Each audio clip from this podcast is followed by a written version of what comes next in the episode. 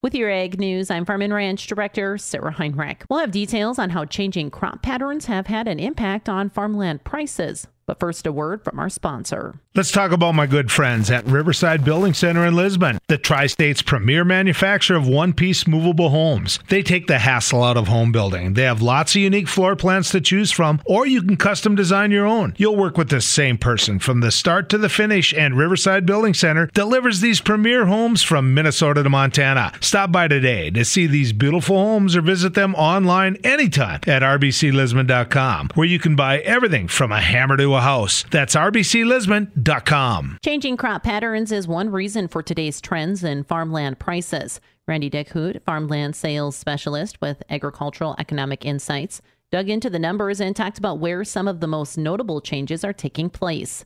There's kind of a changing crop pattern in northern plains, western, northwestern Minnesota, and eastern North Dakota, where you see it's become part of the corn belt instead of spring wheat and sugar beets in the Red River Valley and canola and some other crops now that's a major corn and soybean area producer, as an example.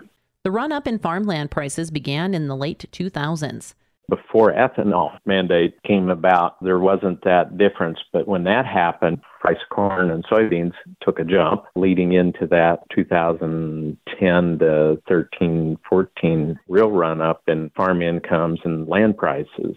All these areas took advantage of that. And when corn and soybeans became more valuable in comparison to wheat in some of those regions, you saw more those two crops being planted. And so, therefore, underlying value of farmland long term has to be like any real asset, the income it generates. So, generating more income from those acres, those acres become more valuable. Rising overseas demand for corn and soybeans also helped push farmland prices higher.